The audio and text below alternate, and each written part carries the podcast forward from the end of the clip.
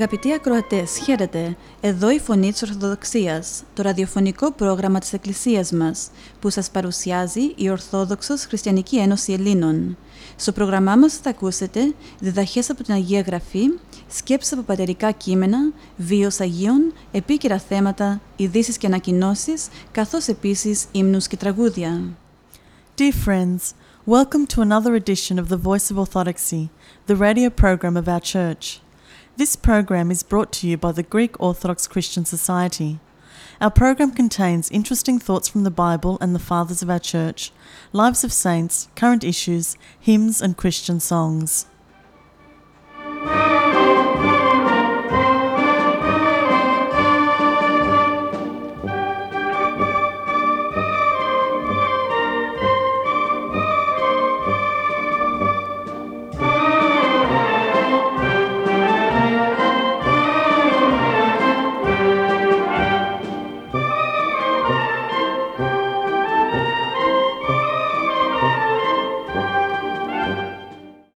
Αγαπητοί μου αδελφοί, κάθε χρόνο την πρώτη Κυριακή της Μεγάλης Τεσσερακοστής η Εκκλησία εορτάζει τον θρίαμβο της Ορθοδοξίας, δηλαδή θυμάται και τιμά όλους όσους αγωνίστηκαν για την ορθή πίστη του Χριστού, ιδιαίτερα αυτούς που αγωνίστηκαν στην περίοδο της οικονομαχίας που για πάνω από 100 χρόνια βασάνισε την Εκκλησία.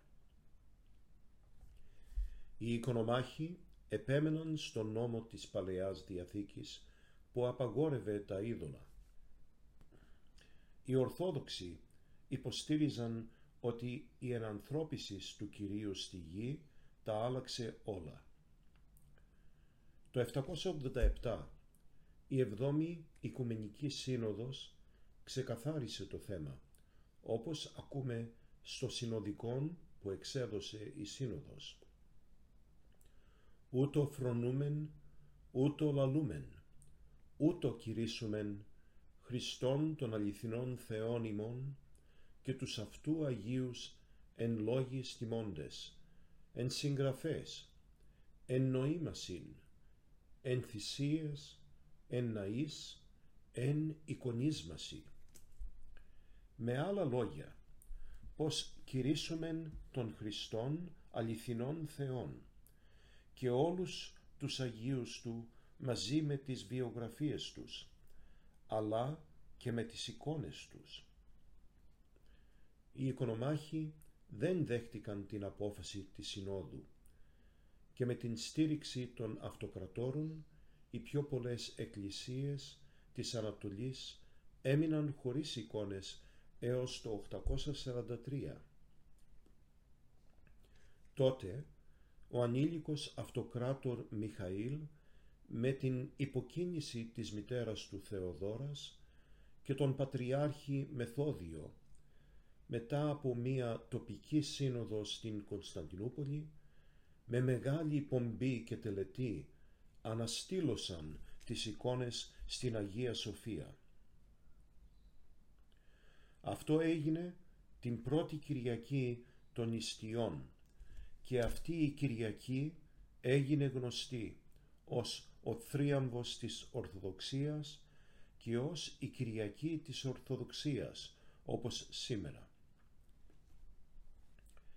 Έτσι και εμείς θυμόμαστε όλα αυτά και κάθε πρώτη Κυριακή της Μεγάλης Τεσσερακοστής λιτανεύουμε τις Άγιες εικόνες μας γύρω από την Εκκλησία, ψάλλοντας το απολυτίκιον «Την άχραντον εικόνα σου προσκυνούμεν αγαθέ, ετούμενη συγχώρησιν των πτεσμάτων ημών, Χριστέ ο Θεός.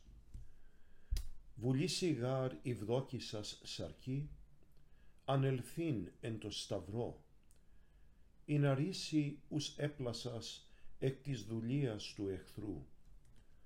Όθεν ευχαρίστος βοόμενσι, χαράς επλήρωσας τα πάντα ο σωτήριμον, παραγενόμενος εις το σώσε των κόσμων». Όμως και σήμερα έχουμε οικονομάχους. είναι πολύ περισσότεροι από ότι τον 8ο και 9ο αιώνα. Αυτοί τονίζουν την εντολή της Παλαιάς Διαθήκης. Μη ποιήσεις σε αυτό είδωλον, και μας θεωρούν ειδωλολάτρες. Εμείς όμως δεν λατρεύουμε το ξύλο και την μπογιά. Λατρεύουμε τον Κύριο που εικονίζεται στην εικόνα. Όταν προσκύνουμε μπροστά σε μία εικόνα και την ασπαζόμαστε, απευθυνόμαστε και μεταφέρεται αυτή η πράξη στο πρόσωπο που προσκυνούμε και όχι στο ξύλο της εικόνας. Εάν έχουμε μία φωτογραφία ενός πολύ αγαπημένου μας προσώπου και την φιλήσουμε, δεν είμαστε ειδωλολάτρες, αλλά δείχνουμε τη μεγάλη μας αγάπη και το σεβασμό μας σε αυτό το πρόσωπο.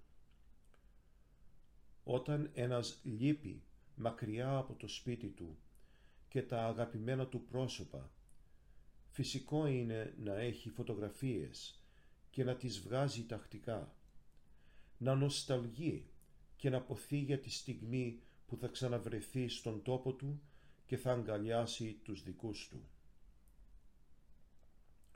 Σκεφτείτε πόσο αυτές οι φωτογραφίες μπορούν να στηρίξουν και να ενθαρρύνουν κάποιον που βρίσκεται μακριά στην ξενικιά και απομονωμένος και που περνάει δύσκολες στιγμές. Αυτό και κάτι παραπάνω είναι οι εικόνες μας. Μας θυμίζουν την πραγματική μας πατρίδα, το σπίτι μας, δηλαδή την Βασιλεία του Θεού. Μας δείχνουν τα πιο αγαπημένα μας πρόσωπα, τον Κύριον, την Παναγία μας, τους Αγίους μας. Μας ενθαρρύνουν στον αγώνα μας, βλέποντας ότι είναι δυνατό να φτάσει κανείς στον προορισμό του. Μας δίνουν την ευκαιρία να επικοινωνήσουμε μαζί τους με την προσευχή. Δυστυχώς, η ζωή μας είναι γεμάτη από άλλου είδους εικόνες. Αυτές που μας ανάβουν τα πάθη μας και μας ρίχνουν στην αμαρτία. Δεν είναι σωστό ο Κύριος να φροντίσει να έχουμε και εικόνες που μας φέρνουν το φως και την ειρήνη Του, που μας ανεβάζουν, μας διδάσκουν τις αρετές και που μας φέρνουν στη μετάνοια. Οι εικόνες των Αγίων μας δεν είναι τα είδωλα. Η ζωή μας είναι γεμάτη από είδωλα που μας απομακραίνουν από τον Θεό.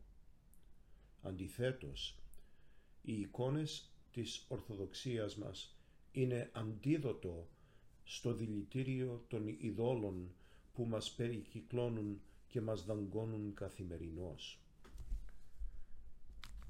Εδώ θα έπρεπε να θυμηθούμε και κάτι άλλο, πως όλοι εμείς είμαστε εικόνες του Θεού. Τι γίναμε? Πέσαμε στην αμαρτία. Μαύρισε, λερώθηκε η εικόνα. Όμως δεν εξαφανίστηκε, παρόλο που η πρώτη μας ομορφιά του Παραδείσου έχει χαθεί. Για αυτή την εικόνα ήρθε στον κόσμο ο Κύριος, για να την καθαρίσει, να της προσφέρει την αρχαία της ομορφιά και δόξα, για να την αναστηλώσει. Ήρθε ο Κύριος και έκανε το παν, έγινε ένας με εμάς. Ανέβηκε και πέθανε στο σταυρό, δεχόμενος επάνω του όλη την μαυρίλα από όλους εμάς τους αμαρτωλούς. Αναστήθηκε για εμάς και ανάστησε όλο το ανθρώπινο γένος. Δεν ανέβασε την εικόνα στην παλιά της θέση και στην παλιά της ομορφιά, αλλά πολύ πιο ψηλά, εφόσον εκάθισε ως άνθρωπος στα δεξιά του Πατέρα του. Μας έστειλε τον Παράκλητο, το Άγιο Πνεύμα, μας χάρισε τους Αγίους, τους Πατέρες, την Εκκλησία και τα μυστήρια. Όμως, μένει κάτι και για μας να κάνουμε, για να πετύχουμε τον σκοπό μας. Πρέπει και εμείς να μετανοήσουμε και να αγωνιστούμε για να αναστηλωθεί η δική μας εικόνα. Και εδώ πάλι ο Κύριος και η Εκκλησία Του φροντίζει για εμάς. Μας προσφέρει την Αγία και Μεγάλη Τεσσερακοστή, το στάδιο των αρετών, αρχίζοντας με την Κυριακή της Ορθοδοξίας. Ας έχουμε μπροστά μας και στο νου μας αυτή την περίοδο την εικόνα του Κυρίου και την δική μας μαυρισμένη εικόνα, και ας αγωνιστούμε σιγά σιγά, με υπομονή, με επιμέλεια, με φιλότιμο, με αγάπη για τον Κύριο και για την ψυχή μας, να καθαρίσουμε την εικόνα μας από την μαυρίλα, για να αναστηλωθεί η εικόνα του Κυρίου μέσα μας. Έτσι θα φτάσουμε και στην Ανάστασή Του. Αυτός ήρθε να είναι ο σκοπός μας αυτή την Μεγάλη Τεσσερακοστή και σε όλη μας τη ζωή. Καλό αγώνα, αδελφοί.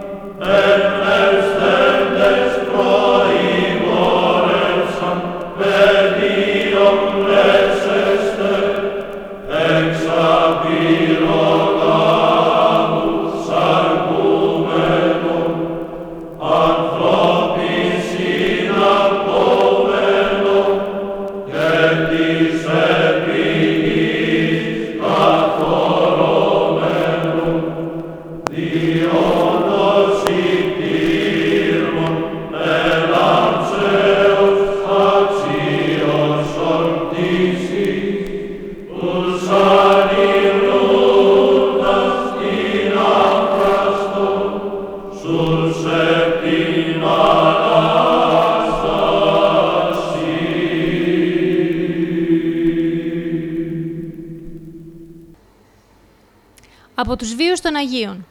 Τη 17 Μαρτίου η Εκκλησία μας τιμά τη μνήμη του Οσίου Αλεξίου. Στο πρόγραμμά μας σήμερα θα αφιερώσουμε μερικές σκέψεις από τη ζωή του. Ο Όσιος Αλέξιος γεννήθηκε στη Ρώμη στα χρόνια του Αρκαδίου και Ονορίου, γιον του Μεγάλου Θεοδοσίου.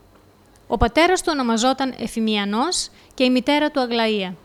Ήταν ευσεβέστατοι χριστιανοί και είχαν μεγάλη περιουσία που διέθεταν στο ορφανά και στους φτωχούς με μεγάλη προθυμία και γενεοδωρία. Την ίδια ακριβώς ανατροφή έδωσαν και στο γιο τους Αλέξιο. Με το δικό του χέρι μοίραζαν τα περισσότερα ελέη τους. Όταν έφτασε σε κατάλληλη ηλικία ο Αλέξιος, θέλησαν να τον νυμφεύσουν. Πράγμα που ο ίδιος δεν επιθυμούσε. Αλλά στην επιμονή των γονέων του, ο Αλέξιος νυμφεύθηκε μια γυναίκα που κι αυτή ήθελε να μείνει άγαμη. Οπότε συμφώνησαν να διατηρήσουν και οι δύο την παρθενία τους. Αυτό όμως το κατάλαβαν οι γονείς του Αλεξίου και γι' αυτό αναγκάζεται να φύγει σε μακρινό μέρος στην Έδεσσα της Συρίας. Εκεί επιδόθηκε στη μελέτη του Θείου Λόγου και στις ασκήσεις, αλλά και στη βοήθεια και φροντίδα των πτωχών.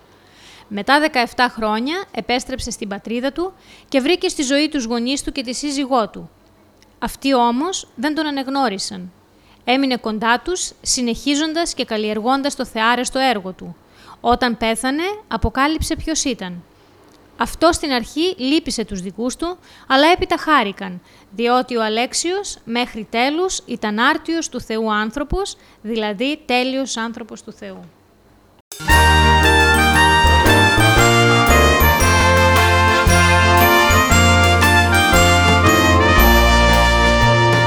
Θέλω να ψάλλω του Θεού το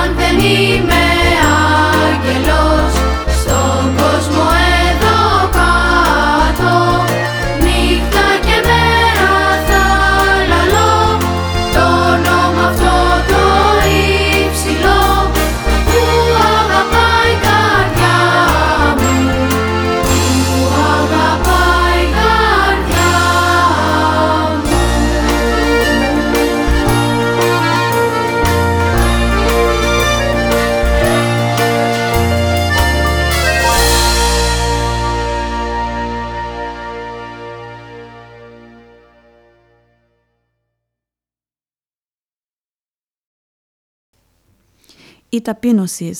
Η ταπείνωσης είναι μία από τις σημαντικότερες αρατές που χρειάζεται να καλλιεργήσει κάθε χριστιανός. Ας ακούσουμε μερικές πατρικές συμβουλές από τον Άγιο Δημήτριο του Ρόστοφ.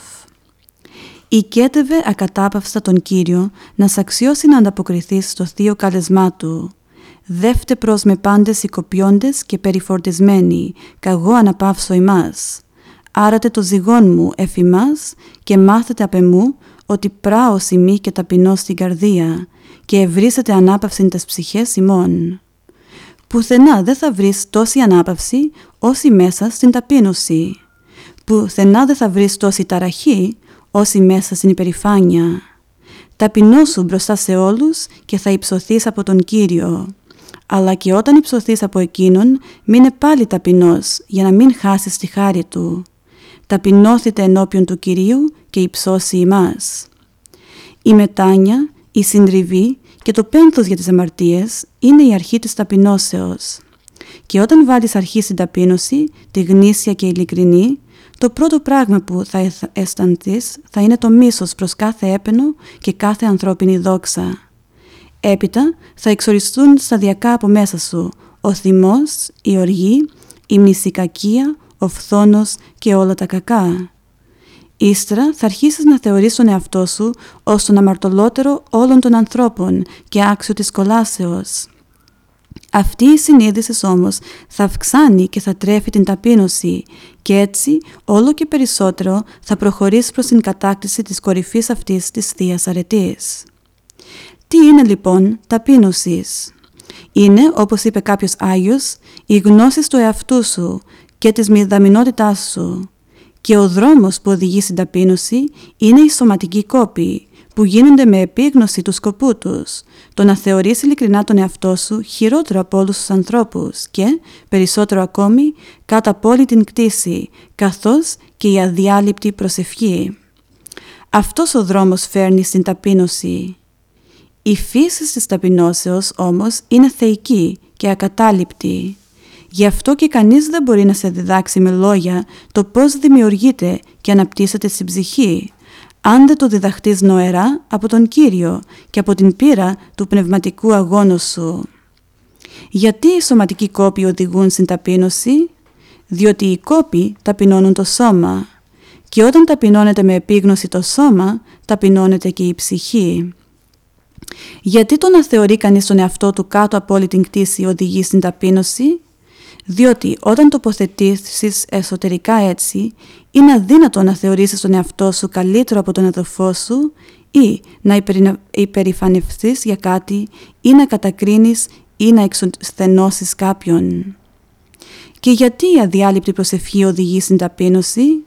Διότι αν κοιτάξεις τα βάθη της ψυχής σου, θα δεις ότι κανένα καλό δεν έχεις και ότι τίποτε δεν μπορείς να κατορθώσεις χωρίς τη βοήθεια και τη χάρη του Θεού. Και τότε δεν θα κουραστείς να τον νικετεύεις, να σε ελεήσει και να σε σώσει. Και αν κατορθώσεις κάτι, γνωρίζεις καλά ότι στη δύναμη του Θεού το οφείλεις και όχι στη δική σου δύναμη.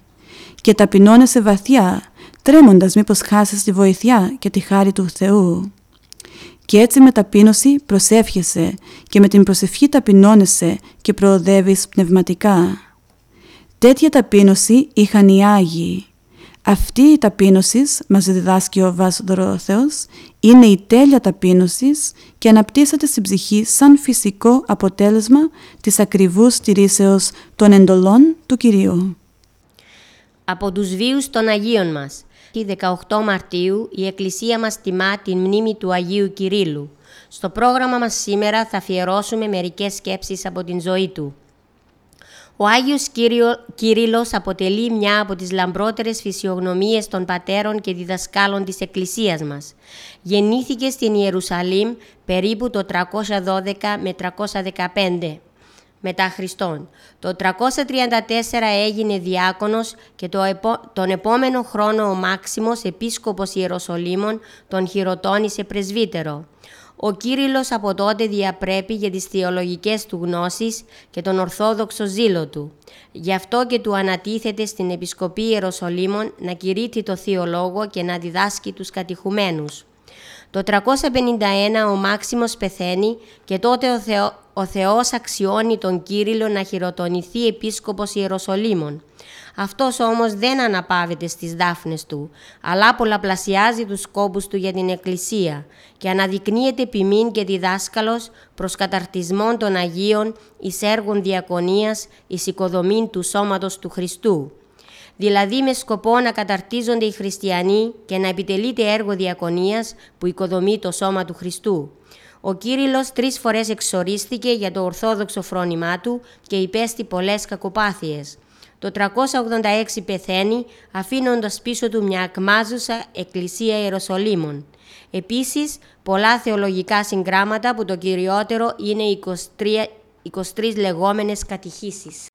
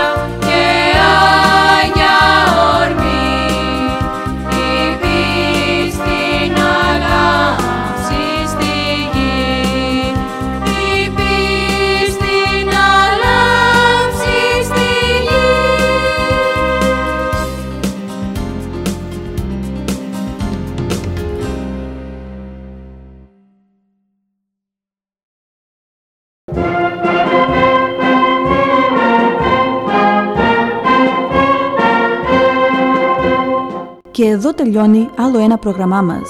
Θα είμαστε πάλι μαζί σας την επόμενη εβδομάδα. Αγαπητοί μας ακροατές, ο Θεός μαζί σας. Χαίρετε. And here we end another of our programs. We will be with you again next week.